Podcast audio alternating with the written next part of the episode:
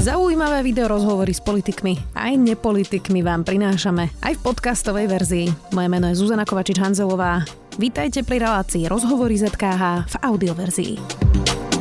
Hovorí, že ak chceme postaviť budúcnosť Slovenska na vzdelanosti, musíme pochopiť myslenie tých najlepších a reagovať naň. Len tak sa dá úspešne vyhrať bitku o talenty v školstve.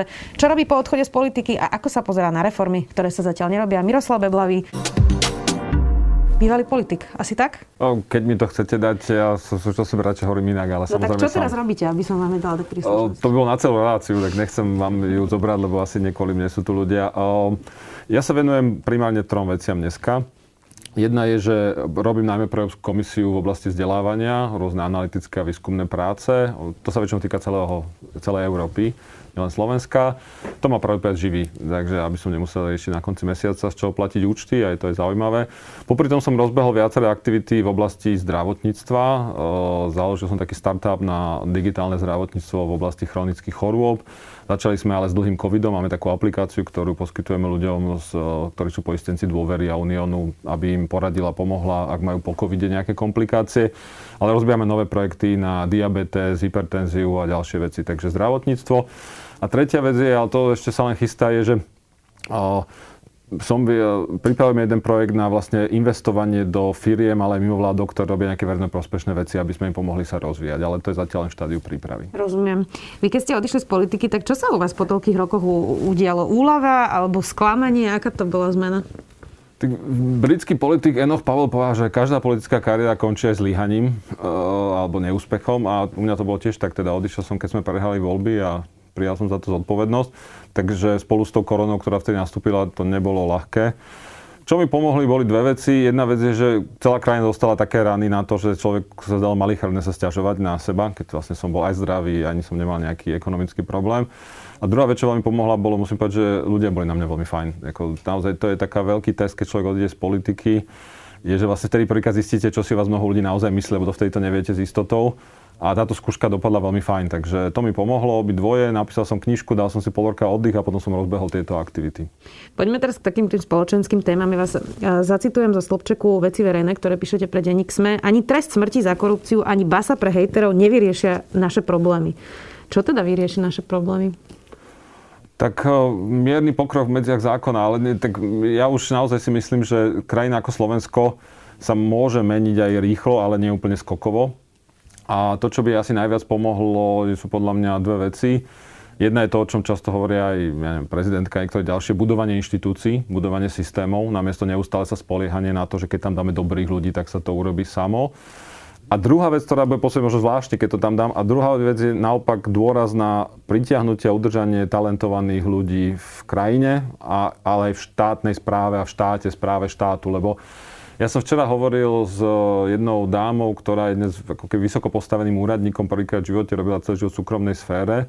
A tá naša výmena skončila tým... Asi viem, ktorú myslíte aj. O, to neviem, lebo ich je viac a, a sú všetky veľmi schopné a to je aj najpozitívnejšia vec možno na tom vývoji. Ale ona mi povedala, že uh, alebo teraz sme si na konci tak spolu zhodnotili, že Keby 100 miliardová korporácia bola riadená tak amatérsky ako Slovensko, tak už dávno skrachuje. A že to je to, je to čo aj ona povedala, že ju šokuje, že na všetkých úrovniach, od tej najvyššej, ale až po tú najnižšiu, je hrozne veľa amatérizmu. Takže asi by sme potrebovali viac profesionalizmu.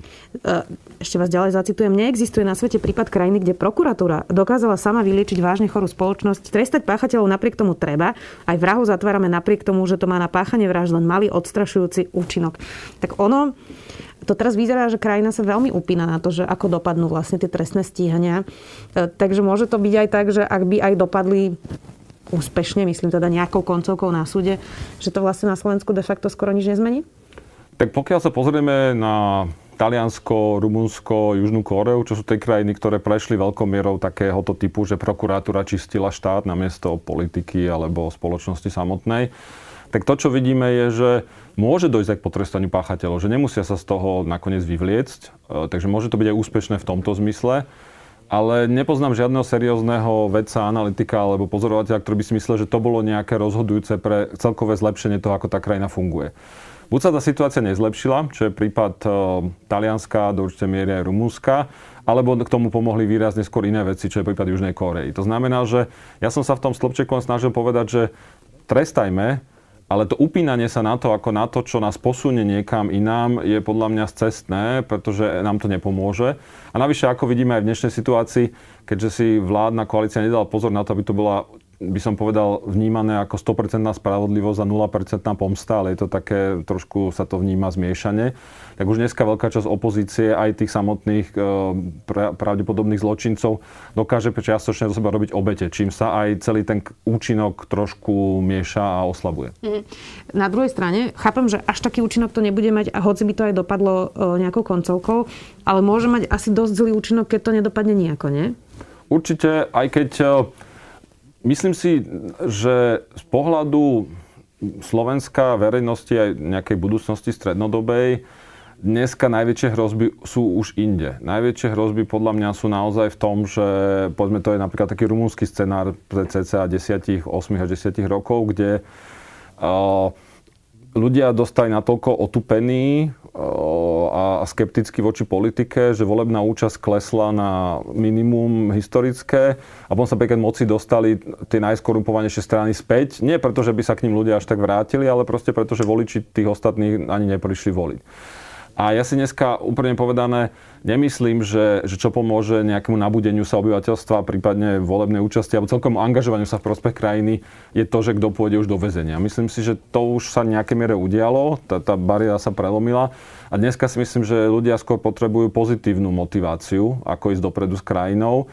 Takže v tom, z toho hľadiska napríklad komunikácia súčasného predsedu vlády v tom, že sa snaží sústrediť na reformy, budúcnosť a pozitívne, ja považujem za ako keby politicky dobrú, aj spoločensky dobrú, že to je to, čo viac potrebuje dneska, než zatvárať niekoho samo o sebe. Asi by mal mať na, na palube všetkých členov vlády, to by tiež možno pomohlo. Uh, tak uh, poďme ešte na také témy. Poviem, že osobne z čoho ja mám strach. Uh, viac ako z covidu teraz momentálne, hoci to je akutná ako keby kríza, ja tomu rozumiem, tak sú tri veci. Tak začnem to prvou. Že kam sa vlastne uberá politika. A dám príklad, nový nemecký kancelár Olaf Scholz odpovedal na jednu novinárskú otázku, že teda, či mu nevadí, že mu chýba charizma. A on povedal, že on bude nemecký kancelár, nie riaditeľ cirkusu. Tak kam sa uberá slovenská politika? Podobné odpovede sme dávali aj my. Rozdiel je v tom, že Šolca Nemce zvolili, nás nie. Takže to treba proste s úctou akceptovať, že že slovenský problém nie je o tom, že by tu nebola iná ponuka, ale o tom, že ľudia si nejakým spôsobom v tých voľbách vybrali, poznajú aj tú ponuku. A, a tým pádom akékoľvek úvahy o budúcnosti podľa nás tým musia pracovať. Že teraz nejaké snívanie o tom, že zrazu z nás budú Nemci, alebo ja neviem kto, Švédi, je, je cestné. Áno, slovenský volič má nejaké svoje špecifika, ale tým má zase každý volič, akože e, aj francúzsky, aj, aj rakúsky, aj každý ďalší. Preto ja si skôr myslím, a to som povedal na tom začiatku, že dôležité je budovanie inštitúcií, pretože spoliať sa na to, že zvolíme tých dobrých a oni to na holom stole vyriešia, si myslím je nereálne. To sme videli aj tie posledné dva roky keď sme zvolili relatívne z tých lepších vlád, minimálne za, za 10 ročie a, a vidíme tie problémy. Takže naozaj budovať inštitúcie, inštitúcie štátu, budovať politické strany, budovať médiá, to, to je podľa mňa dneska tá cesta. A ak sa niekto Slovensku dobre, vôbec nemusí byť v politike, aj keď môže a môže pomáhať mu budovaním inštitúcií úplne niekde inde. Druhá vec, ktorá ma desí, je, že vlastne keď sa skončí táto korona, tak e, ako tu vlastne budeme v tejto hysterii a nejakej polarizácii a agresii a hneve ďalej koexistovať a žiť? Máte také obavy? O, tak moje najväčšie obavy sú tie, ktoré som už spomenul, že najbližšie voľby budú mať veľmi nízku účasť a vyhrajú v nich tým pádom síly, ktoré majú síce silnú, ale nedominantnú podporu spoločnosti, ale tá nízka účasť bude znamenať, že môžu byť politicky dominantné. A potom možno aj z obavy o slobodu, možno z revanšu urobia veľa vecí, ktoré si predtým nikdy nedovolili. A, a toho sa trošku bojím. Taký štýl Orbána?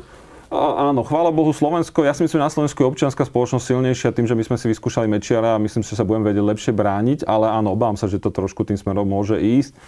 Napríklad včera e, denník N mal zverejnil fokusovú skupinu s voličmi Smeru a Hlasu. Sa napríklad vyplývalo, že bariéry voči republike a Kotlebovi už padli. To znamená, že pokiaľ do toho budú ochotní títo jednotliví hráči ísť, nemôžno napríklad očakávať, že ich voliči zastavia. Takže pokojne môže byť vláda e, týchto štyroch strán alebo nejaké kombinácie, alebo ich aj s Borisom Kolárom. A myslím si, že to sú strany a vláda, pri ktorej sa naozaj možno obávať všeličoho. Tretia vec, že keď sa skončí pandémia, tak vlastne to, čo tu na Slovensku máme, o čom sa teraz málo hovorí práve kvôli tomu covidu, je nezreformované školstvo, kde vychovávame vlastne 30% funkčných analfabetov každý rok e, zo škôl, kde nám odišlo 500 tisíc najlepších mozgov vlastne z krajiny a už sa nikdy nevrátili, kde veda a výskum vlastne je nedofinancovaná, kde nemáme trh práce vôbec pripravený na tie zmeny, ktoré nás najbližšie 10 ročia čakajú. Tak ono to, aspoň z môjho pohľadu, tak vyzerá, že nás čaká dosť čierna budúcnosť. A teraz nemyslím nás dvoch, lebo my dva pravdepodobne, podľa tých plánov, budeme v pohode. Uh, ale iných vrstiev v krajine, a teda mne to nie je jedno, v akej krajine žijeme, ako sa žije aj iným občanom ako mne samej, tak uh, vy z toho nemávate niekedy úzkosti? Mám, uh, mám z toho niekedy dokonca aj hnev. Konec to bola jedna z mojich hlavných motivácií, prečo som bol v politike, že som chcel toto zmeniť. Ale poviem to takto, že keby, ak si predstavíme krajinu ako vlak na nejakých kolejniciach, tak Slovensko, a to nie je len dnes, ale to je naozaj, že už 10 rokov, je na kolejniciach, ktoré vedú niekde medzi južným Talianskom, Bulharskom a Gréckom. To znamená, že prestarnutá krajina, z ktorej emigrovali najtalentovanejší, alebo často vôbec mladí ľudia nemusia byť najtalentovanejší, krajina, ktorá sa nerozvíja, nie, nie, nemá inovatívnu budúcnosť a tak ďalej. To sú všetko tie hrozby a Slovensko naozaj na tých kolejniciach je. Ale obrovská výhoda Slovenska alebo každej krajiny je v tom, že krajina nie je na koleniciach. Krajina môže ísť ktorýmkoľvek smerom, ktorým sa rozhodne. A ja dneska najväčší problém na Slovensku nevím ani v tom, že by sme boli odsudení na tento scenár, ktorý ste aj vy povedali, ale že jednoducho mu ideme v ústrety každým dňom a nemeníme ten smer. to, že sa nedokáže, povedzme, ani nielen medzi politickými elitami, ale ani povedzme medzi nejakým ľudom naozaj zjednotiť na dôležitosti toho, aby sme sa transformovali na trochu iný typ krajiny z hľadiska vzdelanosti a, a inovácií. To je podľa mňa to skutočná hrozba, lebo zase povedzme si otvorene, že ak by tu tá, a nemusí byť to ani zhoda, ale povedzme silný drive nejakej silnej skupiny ľudí v politike a možno aj v ekonomike, tak si myslím, že nič nebráni Slovensku, aby do pár rokov tú výhybku otočilo a išlo úplne iným smerom. Že není to, že sme na to odsudení, len zatiaľ každým dňom k tomu kráčame. Každým štátnym rozpočtom, každým zákonom, každým rozhodnutím, buď pasívne to akceptujeme, alebo dokonca sa tým smerom vydávame. Jediné, čo musím povedať pozitívne, aby som ho možno Durika dneska pochválil a nikto ho nechváli, tak nech dostane nejakú pochvalu, je, že premiér sa snaží obklopiť ľuďmi, má okolo seba viacer ľudí na tej vysokej úradníckej úrovni, či pri pláne obnovy, či pri vede, ktorí sa práve snažia toto urobiť. Do akej miery premiér, navyše s nesilným politickým postavením a nejaký tým okolo neho má na to, aby otočil tú výpku, to už je otázka. Ale on je dneska asi jediný, koho ja vnímam v politike, že sa vôbec vedome snaží tú výhybku zatiahnuť. No, nie je vlastne celá prapodstata akéhokoľvek problému, ktorý sme tu menovali práve to školstvo, lebo mm, to od dezinformácií cez kritické myslenie až po vlastne to, ako volič volí vôbec a či si číta program alebo sa rozhoduje iba emotívne, kto mu je, kto mu je sympatický, či sa očkuje a, a ako vníma vlastne jednotlivé témy, tak to vlastne všetko ovplyvňuje to školstvo a to vzdelanie. A ešte druhá podotázka k tomu, že či vlastne toto nie je najväčšia chyba dvoch vlád Mikuláša Zurindu, že robili ekonomické reformy a nespravili túto zásadnú reformu školského systému? O, vždy možno niekomu vyčítať, že neurobil viac. A určite, hoci tam aj tiež boli snahy, ale to, túto archeológiu asi nechce, nechcete dneska robiť. Ale áno, ja by som povedal takto, že školstvo je, je kľúčové, ale netreba zase preceňovať v tomto. Lebo, teda použijem takú metaforu, že najčastejší arabskí teroristi, tí vzdelanejší, boli väčšinou technici. A oni boli aj vzdelaní, ale tá technika dala určitý spôsob pozerania na svet, ktorý práve ich tendoval k radikálnym a, takýmto, by som povedal, násilným riešeniam. To znamená, že jedna vec je, či ste vzdelaní, druhá vec je, akým smerom ste vzdelaní, aké úvahy sú za tým.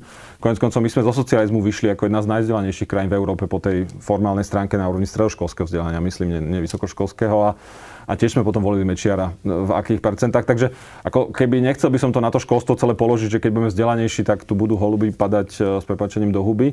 Ale vzdelanosť je dôležitá súčasť toho. To, čo ale vidíme z tých krajín, ktoré fungujú dlhodobo lepšie, povedzme v tomto, ako je Nemecko, ako je Škandinávia, je, že dôraz na vzdelávanie sa kombinuje naozaj aj s dôrazom na tie inštitúcie, na tie veľmi nudné sociál- ústavné súdy, a nadácie politických strán. Povedzme, v Nemecku napríklad urobili obrovskú investíciu finančnú a inštitúciálnu do toho, aby politické strany fungovali a aby eh, aj niečo, neboli to len SROčky konkrétnych ľudí.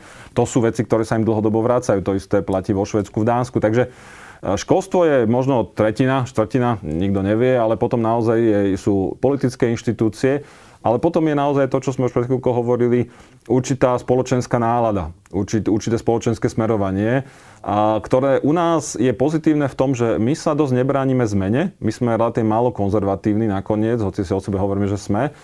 A, ale sme často ochotní všeličo vyskúšať a všeličo to už vyskúšalo. Ale máme dve slabiny. Jedna je, že e, nemáme výdrž v tom a potom tie veci, čo vyžadujú roky, sa často zase zrušia, zvrátia, otočia. A druhá slabina je, že nás často vzrušujú možno tie veci, ktoré by nás mali menej a tie veci, ktoré sú pre našu budúcnosť najdôležitejšie, nás často vzrušujú málo. No inak k tomu presne má ďalšia otázka, to vyzerá ako kým sme boli dohodnutí, že tá debata v poslednej dobe, aspoň ja mám teda takú krízu teraz osobnú a veľa nad tým aj rozmýšľam, je extrémne povrchná a často sa aj nám novinárom stane, že nás zaujme nejaká úplne nepodstatná vec, ktorej sa ako hrozne dlho venujeme. A že napríklad si predstavím, že keby prišiel Robert Fico s nápadom rozdať 600 miliónov eur, respektíve najprv 500 a potom len tak v plene povie, že ešte ďalších 100, takže by tu bol štát hore nohami. A tu lieta teraz miliarda na testovanie a 100 miliónov na očkovaciu a to sú strašné peniaze, to je, to je, to je neuveriteľné. A Často nám potom uchádzajú podstatné témy, že napríklad teraz hovoríme o poukazoch a veľmi málo sme sa dočítali o zatvorených školách od pondelka. Uh, a málo hovoríme o reforme školstva, o vylúčených komunitách, o matkách samoživiteľov, o, o, proste môžeme teraz ako málo menovať všetky veci, ktoré sme zanedbali. Čiže sme povrchní aj my novinári, že necháme sa vlastne takýmito nejakými lastovičkami vždy opantať a nevenujeme sa podstatným témam? Tak ja nerad rozprávam o skupinách, ktoré obsahujú stovky tisíce ľudí, lebo samozrejme veľmi rôzne. Uh, vo všeobecnosti médiá a mimovládne organizácie na Slovensku historicky od revolúcie zohrávajú skôr pozitívnu úlohu v tom, akám nás... A teraz nemyslím, že kde ideologicky patria, v tom, na aké veci upriamovali pozornosť, ako volali elity na zodpovednosť, tlačili. To znamená, že ja preto nerád kritizujem médiá a mimovládky, nie že by si nezaslúžili, ale pretože keď sa to nakoniec počíta, tak z veľmi malých zdrojov vyrobili podľa mňa veľký spoločenský benefit.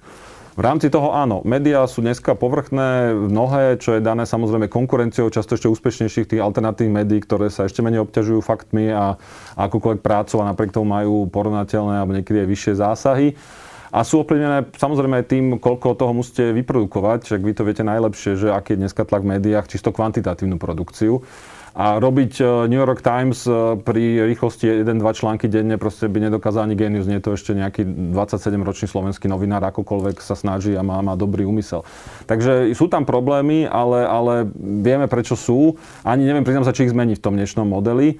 Ja, čo sa mi zdá, že kam, čo by bolo možno dobré a čo by pomohlo, je keby si možno aj každé z tých serióznejších médií popri tomto všetkom, čo robí, povedalo, že čomu sa teraz pol roka, rok budú venovať ako keby výraznejšie a ťahať aspoň jednu líniu. Že keby Smečko si teraz povedal, že rok bude sledovať e, rodiny s jedným rodičom a ich chudobu, alebo reformu školstva vysoké, proste nejakú jednu vážnu politickú, ale aj spoločenskú tému, a ťahať ju rok. A keby to každé seriózne médium robilo, aj možno len raz za týždeň, dvakrát za týždeň niečo o tom urobili, tak si myslím, že pri Enku, Markize, Smečku, Slovenskom rozhlase, tak to by som menovať, uh-huh. tak si myslím, že by sme to mali možno 10-12 veľkých tém, ktoré by sa riešili. Lebo dnes k problém tej doby, vy to viete najlepšie, je, že informácie stokrát viac ako predtým, ale vlastne sa v nich úplne utápame a práve to dôležité nám uniká. Takže tomu sa venovať viac. Vy ste boli dlhé roky poslancom a boli ste poslancom v opozícii, ktorý vždy, keď som vám zavolal, tak ste boli v kancelárii a pracovali ste. To bolo, neviem, či niekto iný to, toľko bol v kancelárii poslaneckej ako, ako vy. Um, a robili ste tú opozičnú politiku uh, ako tak pracovito, aj pozmeňovákmi, kauzami. Uh, Teraz, toto je môj asi štvrtý parlament, s ktorým, s ktorým pracujem, možno, možno piatý, neradám to úplne presne. A trochu to vyzerá, že tí poslanci ako keby mm, robili teraz tú politiku na Facebooku. Nezdá sa vám? Nesedím tam, tak nechcem teraz byť neferový, lebo určite sú tam aj takí, ktorí ju nerobia len na Facebooku. Ale ono, viete, to je trošku aj problém toho, že čo sa vníma ako úspech, lebo ľudia majú tendenciu vždy ísť za úspechom. To platí pre poslancov rovnako ako pre neposlancov. A to je z aj jedna z mála vecí, ktorá mne, ako keby, že keď som sa z toho prebral, mi vlastne najviac bolo to na tom konci, je, že ja som neodišiel z politiky s pocitom ako keby celkového neúspechu, lebo presne viem, že Dodnes viem, že ľudia, ktorí platia za hypotéku, menej platia vďaka zákon, čo som presadil. To, že sú diplomovky na internete tiež. A takto nechcem to teraz robiť PR, ale teda vedel by som tých vecí menovať veľa. A mne to aj spätne dáva zmysel. To, že to skončilo jednými voľbami, ktoré skončili zle, to rešpektujem, beriem za to zodpovednosť, ale ja to neviem ako neúspech. Ale tým, že u nás sa na ten formálny úspech dáva taká pozornosť, tak sa potom nemôžeme úplne diviť, že sa mnohí poslanci pozerajú, teda neviem, že úplne na mňa, ale na tento a povedia si, že tak 10 rokov tam makal a čo z toho má a tento napísal na Facebook a pozrime sa, je minister alebo podpredsednička vlády, no tak asi pôjdem tým smerom. Takže myslím si, že je to orientácia na to, že čo majú pocit, že funguje a je to aj o tých hodnotách, lebo pre mňa bol zmysel vždy v politike, aj dneska, keď sa ľudia pýtajú, tak ja odfajfkávam tie konkrétne veci, ktoré som urobil a ktoré pomohli, ale veľa ľudí má i, i z iných dôvodov v politike, no a potom sú úspešní podľa svojich kritérií. Čo by pomohlo celkovo verejnej debate podľa vás? Ja si pamätám časy, keď rozpráva o rozpočte bola na novembrovej schôdzi naozaj niekoľko dlhých dní a dosť odborné, lebo tam sedel vždy aj nejaký bývalý minister financí a, a, a ľudia, ktorí sa tomu naozaj rozumeli, ekonomovia. Uh, a seriózne sa tam vlastne roz, rozoberali rozpočtové kapitoly naozaj dopodrobná. Uh, teraz to ide ako z rýchlika. Mnohí poslanci rozpočtu ani nerozumejú a tá odborná diskusia ako by sa vytratila. A ak príde potom niekto od nepolitikov, ktorý do toho niečo teda povie odborné, tak schytá. Čiže ako skultivovať tú verejnú debatu, keď ani v parlamente vlastne už tú kultivovanú verejnú debatu nevedieme? Tak ono, verejná debata je, by som povedal, o ľuďoch a pravidlách. A problém našej verejnej debaty, najmä tej politické, je, že naozaj tie kádre nie sú, keď to mám povedať sovietským jazykom, alebo sú slabšie. To znamená, nemôžete očakávať od slabších kádrov, že budú viesť Viete, Luboš Blaha nebude viesť debatu ako Ivan Mikloš, keď to tak mám povedať, a bez na to, čo si myslím o jednom a, a o druhom. Takže pokiaľ tam budú takí ľudia, akí tam sú, tak plus minus to bude také, aké to je, si myslím ja. Ale čo môžu robiť ostatní, je to, čo vy ste povedali. To znamená, že brať ich na zodpovednosť a skúsiť sa nedať rozptýliť blbosťami. A tam veľmi podľa mňa iný recept na to nie je. Čo ja vnímam ako dnešnú trošku slabosť Slovenska oproti minulosti, bolo, že my sme mali veľmi silný mimovládny sektor, to bolo Zamečiara potom naša najsilnejšia stránka, ktorý dokázal naozaj v miere, ktorá je neštandardná, dávať aj nové myšlienky, aj kontrolovať, aj zasahovať do verejnej debaty. Ale on bol silný aj kvôli tomu, že vlastne práve štát vypudil mnohých talentovaných ľudí, Zamečiara najmä. A oni si potom našli, teda sa venovali inému. No a dneska spôsobom to, že normálnejšia spoločnosť znamená, že niekto ako Peťo Goliáš už nie je na, na čele Ineko a nekontroluje vládu, ale je na úrade vládu a riadi plán obnovy pre školstvo. A v niečom je to veľmi dobré, ale v niečom to znamená, že práve potom tá vonkajšia verejná debata je zase o to slabšia, lebo tých, tých kádrov máme relatívne málo. Mhm. No, a čo s tým? O, viete, ako povedal, kto to povedal, Hodža alebo Štefanik, že pracovať a modliť sa, tak ja by som povedal, že veľmi iné nám nezostáva. Mám pre vás uh, záverečnú otázku. Vy ste optimista? Vy vidíte napriek všetkému, čo sme tu teraz rozoberali, uh, že bude to niečo pozitívne na Slovensku? Povahou som optimista. Voči Slovensku a politike som bol dlho optimista, moja žena sa mi vždy smiala, že ja som bol vždy, vždy optimista. A priznám sa, že v poslednom období mám problém byť voči slovenskej politike optimista minimálne krátko a strednodobo. Takže nie, nie, je to kvôli tejto vláde teda? Uh, nie, práve že, je to, je, práve, že je to to, že vyzerá to dneska, že to, čo bude po nej, bude oveľa horšie. Lebo práve to, čo mi dávalo vždy nádej, bolo, že nech bola vláda akokoľvek zlá, a teda nič nebolo tak zlé ako niektoré vlády Roberta Fica, tak som mal nádej, že po nej bude nastavať to lepšie. Dneska tu nádej nemám, respektíve mám pocit, že už po nej bude nasledovať po tejto vláde len to horšie a to je to, čo berie nádej. Takže keby mi niekto ukázal alternatívu, kde po tejto vláde bude nasledovať lepšia vláda, tak priznám sa, že by mi veľmi pomohol a bol by som mu za to vďačný. No a toto bude, ak sa to stane, bude to hlavný odkaz vlády Igora Matoviča? Neviem, ešte sme, viete, že ako povedal Solo na Tensky, že nech sa každý považuje za šťastné, až keď vie, ako skončí. Takže aj tuto, tu, či už Matovičov Hegerové obdobie budem môcť naozaj hodnotiť, až keď skončí. Dneska by to bolo trúfale. Tak dúfam, že si potom nájdeme opäť čas na rozhovor. Miroslav Bebulovi, ďakujem veľmi pekne. Ďakujem pekne. Ja. Počúvali ste podcastovú verziu relácie Rozhovory ZKH. Už tradične nás nájdete na streamovacích službách, vo vašich domácich asistentoch, na Sme.sk, v sekcii Sme video a samozrejme aj na našom YouTube kanáli Denníka Sme. Ďakujeme. Quantum Idei je podcast, kde veda diskutuje s filozofiou. Moje meno je ako Betinský a do diskusie prinášam provokatívne a časom overené filozofické idei. A ja som Jaro Varchola a tieto myšlienky konfrontujem s kvantom najnovších vedeckých poznatkov. Hovorili sme už o povahe reality, existencii slobodnej vôle, o ľudskom vedomí či pôvode morálky. Ale tiež o umelej inteligencii, vesmíre, neurovede aj o tých najlepších intelektuálnych filmoch. Vypočuť si nás môžete každý druhý štvrtok cez vašu obľúbenú podcastovú aplikáciu. A nájdete nás tiež na webe Deníka Sme. Tešíme sa na vás.